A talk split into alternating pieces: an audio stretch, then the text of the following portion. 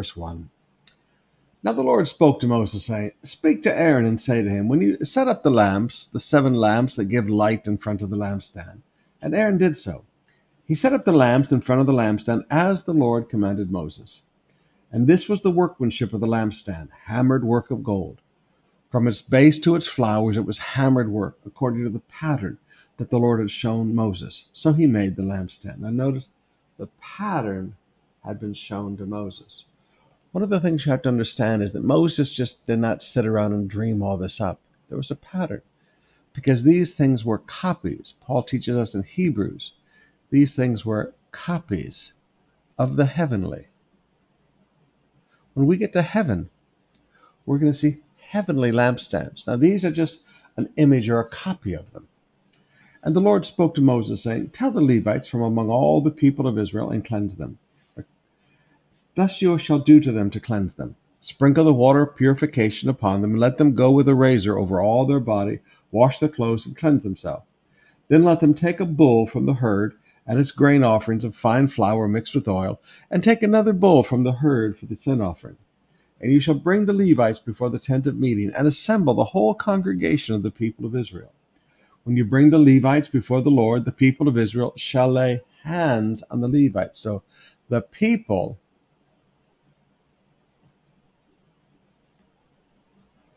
get my pen to work. The people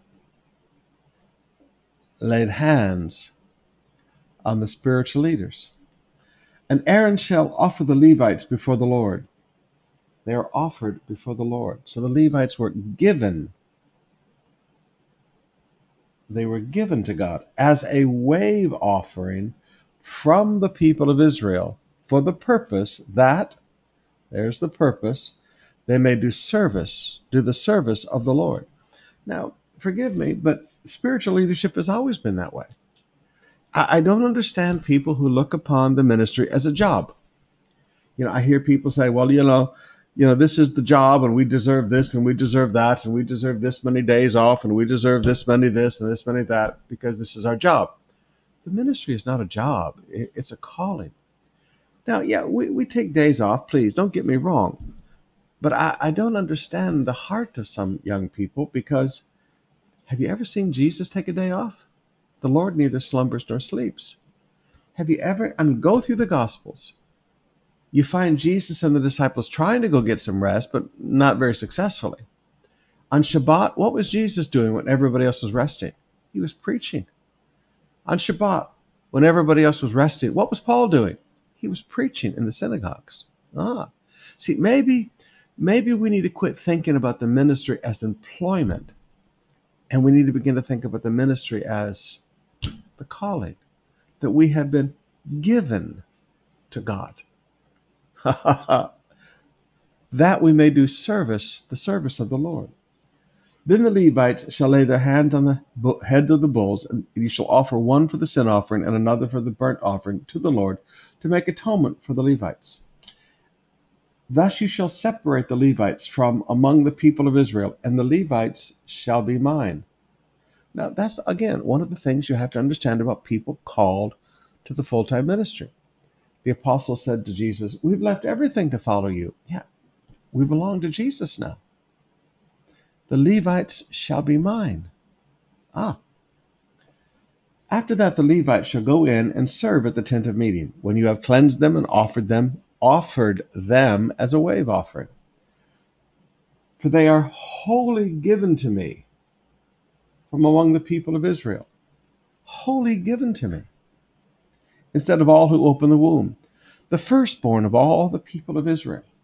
I have taken them for myself. Now, you know, you can look upon this as slavery if you want, or you can look upon this as I belong to him. This is why Paul can write in Ephesians. He's taken captivity captive and given gifts to men. And those gifts he listed as apostles, prophets, evangelists, pastors, and teachers. This thing that we do is, is not a job. You know, I mean, this this thing that we do it, it is not something that we do because you know when there's a problem in a preacher's heart, that's when they begin to think about well, what about my life? Well, what about my time off? Well, what about my rest? You know, now again, you can't take that too far because people are human and they need to sleep. And they need a day off from time to time, and they need a rest, a Sabbath rest. But sometimes you want to get a hold of these young preachers and just say, We have been wholly taken. Captivity, as Paul says, has been taken captive and has been given to the people to serve. Beautiful. And I have taken the Levites instead of all the firstborn among the people of Israel. And I have given the Levites as a gift to Aaron and his sons from among all the people of Israel to do the service for the people of Israel at the tent of meeting and to make atonement for the people of Israel, that there be no plague among the people of Israel when the people of Israel come near the sanctuary. Thus did Moses and Aaron and all the congregation of the people of Israel to the Levites, according to all that the Lord commanded Moses concerning the Levites. The people of Israel did to them. And the Israelites purified themselves from sin and washed their clothes. And Aaron offered them as a wave offering before the Lord. And Aaron made atonement for them to cleanse them. After that, the Levites went in to do their service in the tent of meeting before Aaron and his sons, as the Lord had commanded Moses concerning the Levites, so they did to them. And the Lord spoke to Moses, saying, This applies to the Levites. From 25 years old upward, they shall come to do duty in the service of the tent of meeting. From the age of 50 years, they shall withdraw from the duty of service and serve no more. Now you ask the question, why at 50? Because of the work. I mean, please, do this work, this was hard work. I mean, sometimes we think that these Levites just sat around and blew a little trumpet or played a little harp. You know, guys, they did all the sacrifice. Do you know how hard it is to cut up a bull and cut up a lamb and then offer it as a burnt offering? Think about the work involved in that. Think about cleaning the altar afterwards and washing the blood off all that area around the altar. Think of packing up the tent of meeting and carrying all that heavy gold. And there was a lot of heavy gold that had to be carried. Think about the hard work that these men had to put in. So, yeah, 25 years, their bodies are fully developed, their muscles are fully developed. By the age of 50, they're at the peak of their strength, but after that, the strength begins to wane. So, all right, the younger ones can come along because this was heavy, hard, physical work. They minister to their brothers in the tent of meeting by keeping guard, but they shall do no service. Now, notice those above 50, their job is to minister to their brothers by keeping guard.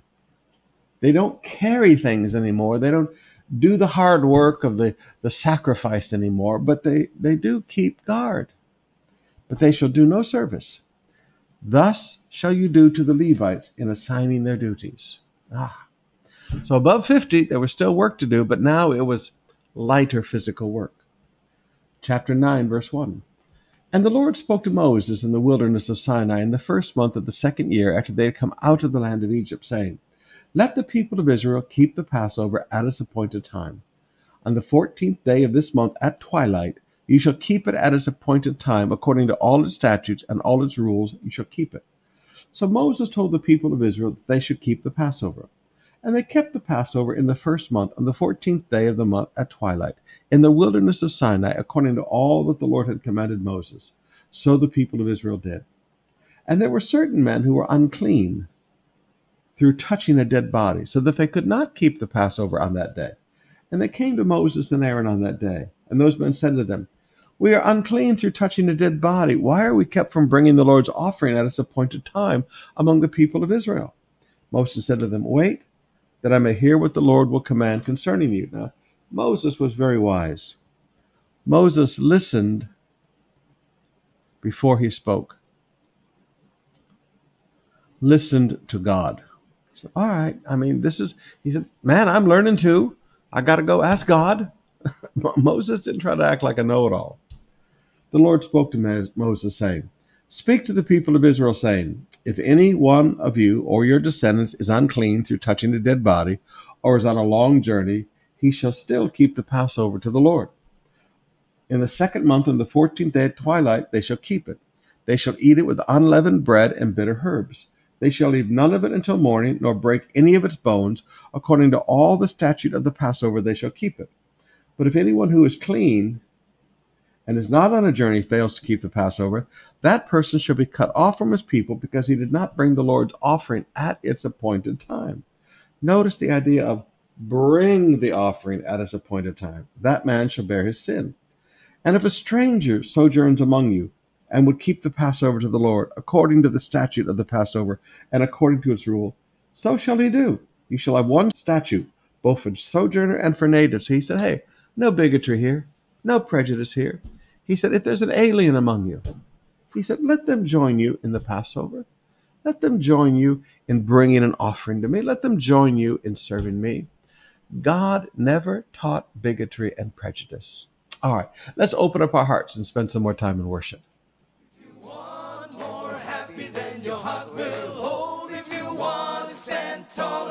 Truth were told. Take whatever you have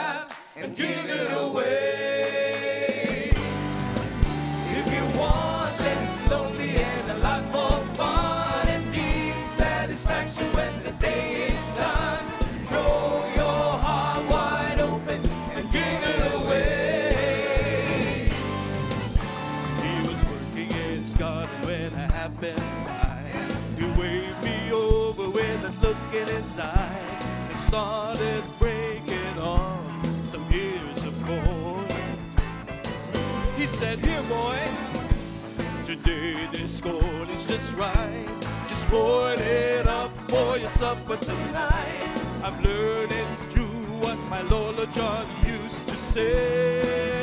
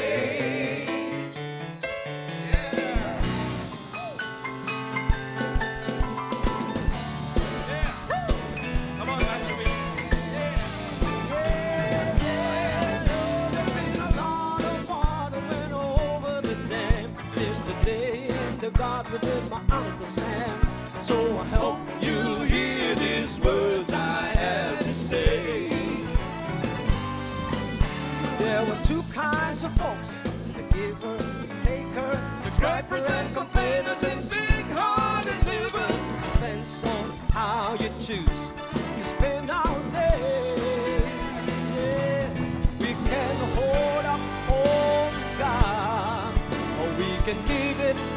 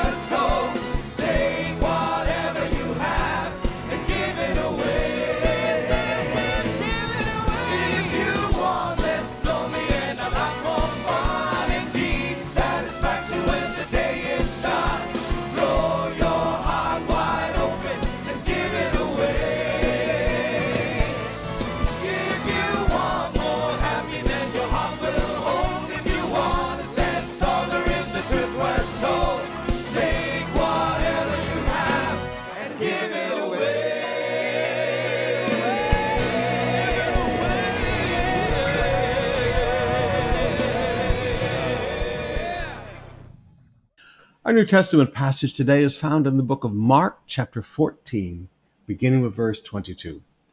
This is at the Last Supper. As they were eating, he took bread. So notice this is real bread. It is unleavened bread, okay? Unleavened. And after blessing it, broke it and gave it to them, said, Take, this is my body. Now notice, Jesus did not break off a piece of his flesh and they ate it. He took a piece of bread. Now it's unleavened bread. Unleavened would mean without sin. Okay, leaven is a leaven. Leaven is like a type of sin. All right, yeast is like sin. There's no sin in Jesus' body. So he broke unleavened bread and he said, Take, this is my body. Now, th- this did not become flesh in their mouth or something like that. The whole transubstantiation versus consubstantiation debate about communion. Jesus literally took a piece of bread, he broke a piece of unleavened bread, and gave it to them and said, Now take this and eat it. This is my body. And he took a cup. And when he'd given thanks, he gave it to them, and they all drank of it. Now, they all drank of one cup. Okay? Now, I remember when I was a young baby Christian, we, we gathered together, and it was a very, very small church. And especially among the college students, we'd gather together and we'd share one cup. Can you imagine that today in COVID 19? so we, we have all these little individual communion cups. But that's fine. There- there's, we're not violating anything. And he said to them, This is my blood of the covenant, which is poured out for many. Now, not all, for many. You see, not everybody's going to accept what Jesus did. Again, they drank the cup. Again, there can be no leaven in that cup. So it was either freshly squeezed out of grapes in the next room, or Jesus would, some scholars believe that Jesus actually squeezed those grapes himself into the cup, and then they drank the freshly squeezed juice because there's a little bit of yeast in the in the skins there could be no there could be no fermentation taking place in the in the cup that he served them because there could be no leaven in that room. There could be no sin in his blood okay? Truly i say to you i will not drink again of the fruit of the vine until that day when i drink it anew in the kingdom of god. And when they had sung a hymn they went out into the mount of olives. They sang a hymn. So they sang a song at the end of service. okay, I think that's cute. They sang a song, they closed their meeting, and Jesus had preached a long sermon about. They closed the meeting with a song. And then they went out to the Mount of Olives. Literally, they went to the garden. Jesus said to them, You will all fall away. For it is written, I will strike the shepherd, and the sheep will be scattered. This is always Satan's tactic.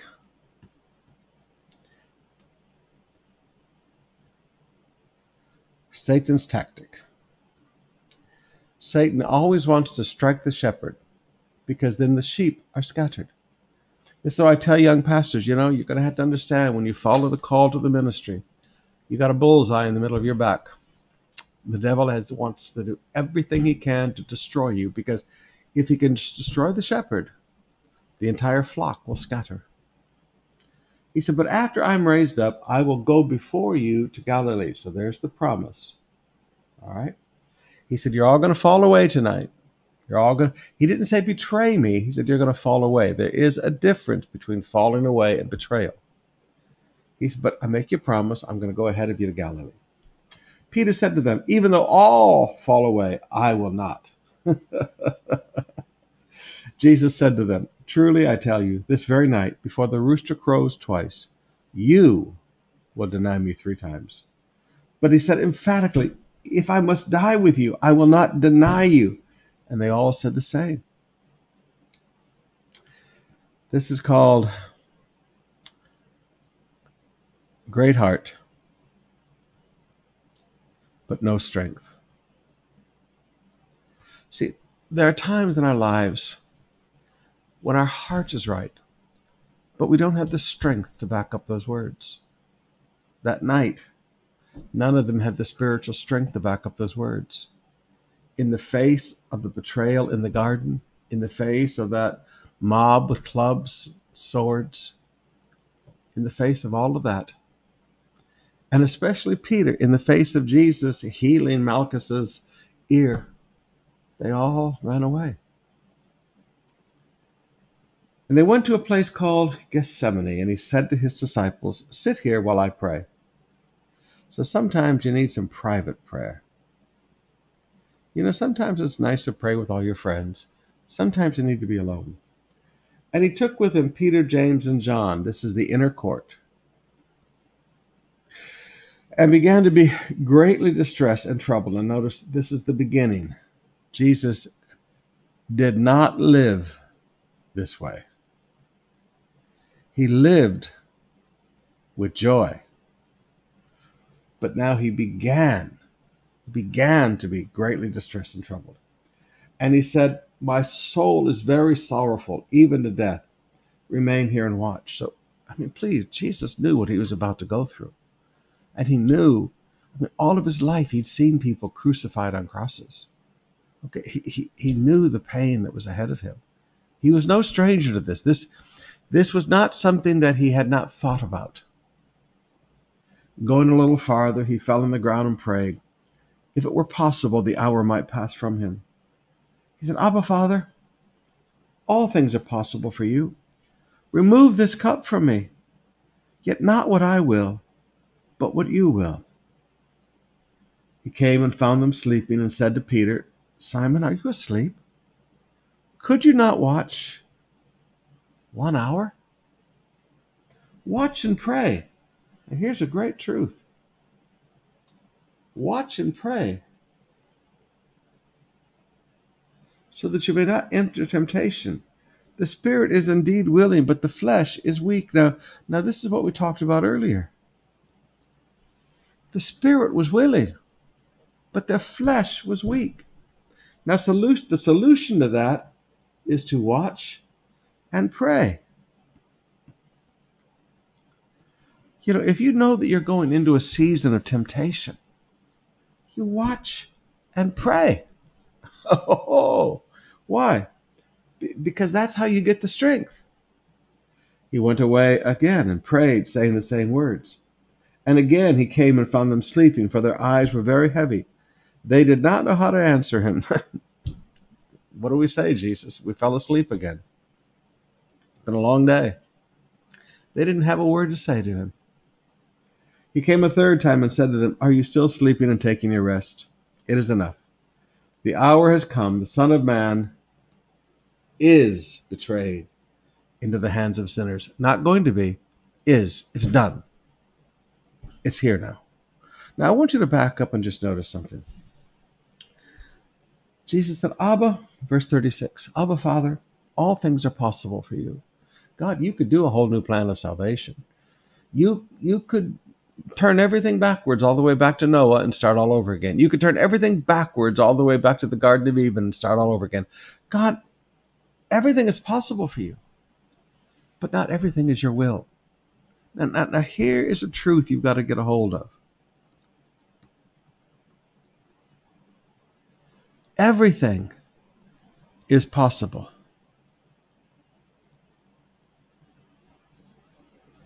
But we want God's will. Everything is possible, but not everything is God's will, beloved. So sometimes you go, you know what? I, I this is something I just have to go through. All things are possible, but this is something that God wants me to go through. Just like the Apostle Paul had to go through the sufferings in Jerusalem in Acts 20 and 21. All things are possible, but this is something that God wanted him to do. Beloved, sometimes there are things that God just asks us to do. And you know it's going to hurt and there's going to be some suffering. But God asks us to do it. He said, Rise, let's be going. My betrayer is at hand. Judas was coming. And immediately while he was still speaking, Judas came, one of the twelve. So, all right. Here's a little truth.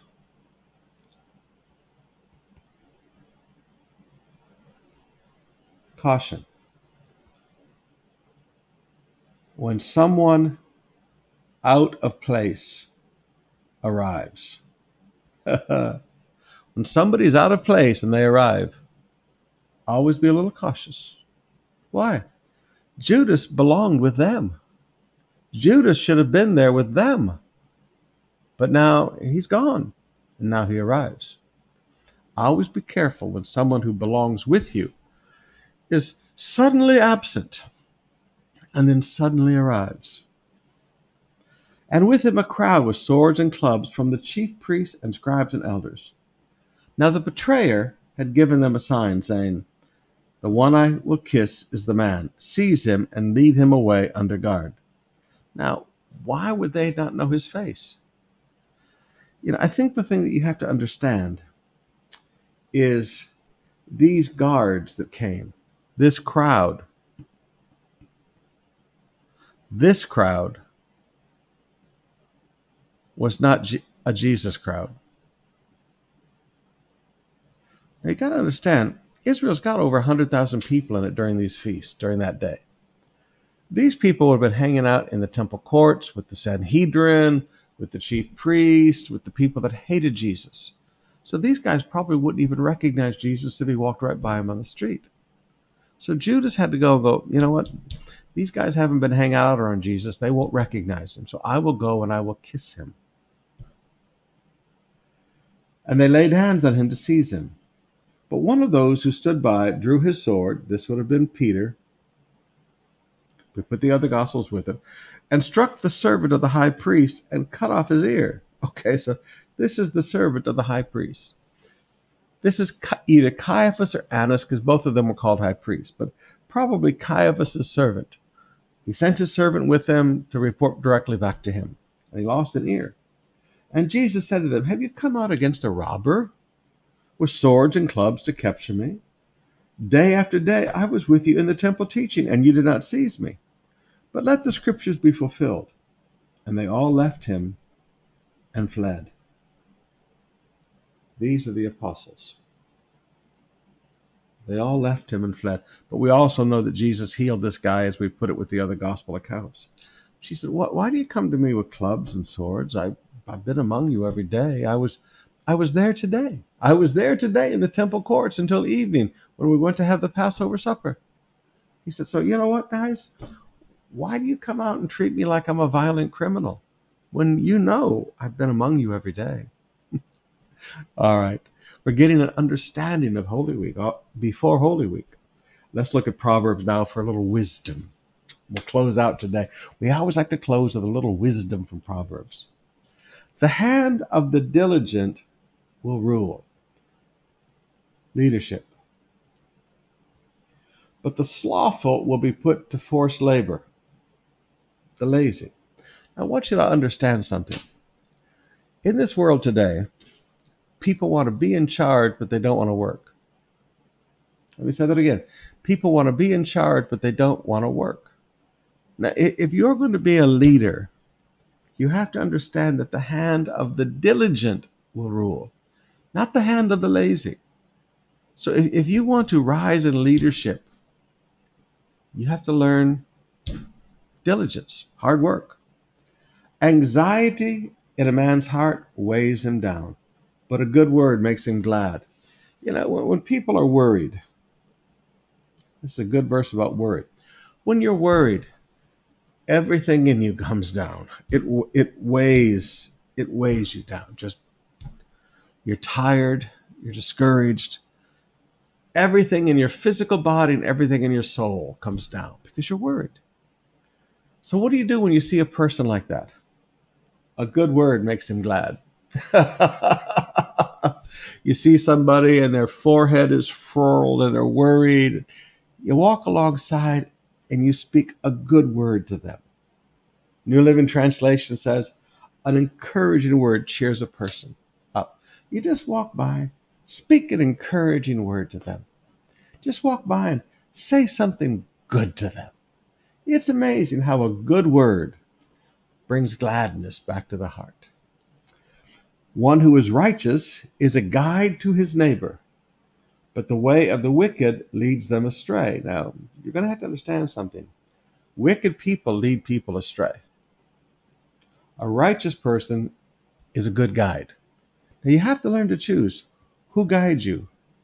Let's put it this way. Let's use the young people term. Who influences you? Who is the who are the influencers in your life? If you have a righteous influencer, you're going to go in a good direction. But if you have a wicked influencer, they're going to lead you astray. Whoever is slothful, lazy, will not roast his game. Okay? So, a person who is lazy does not take care of what they have. They're not going to roast their game. They, just, they, they, they treat their possessions as if they're meaningless. But a diligent man will get precious wealth. New Living Translation says, But the diligent make use of everything they find. I like that. The diligent make good use of everything they find. In the path of the righteous is life, in the and in its pathway there is no death. There is no separation from God. In the path of the righteous, there's life. But wherever you find wickedness, you find separations taking place. They always want to separate people. But in the path of the righteous is life. All right. Thank you for joining us today. We'll see you tonight, 630.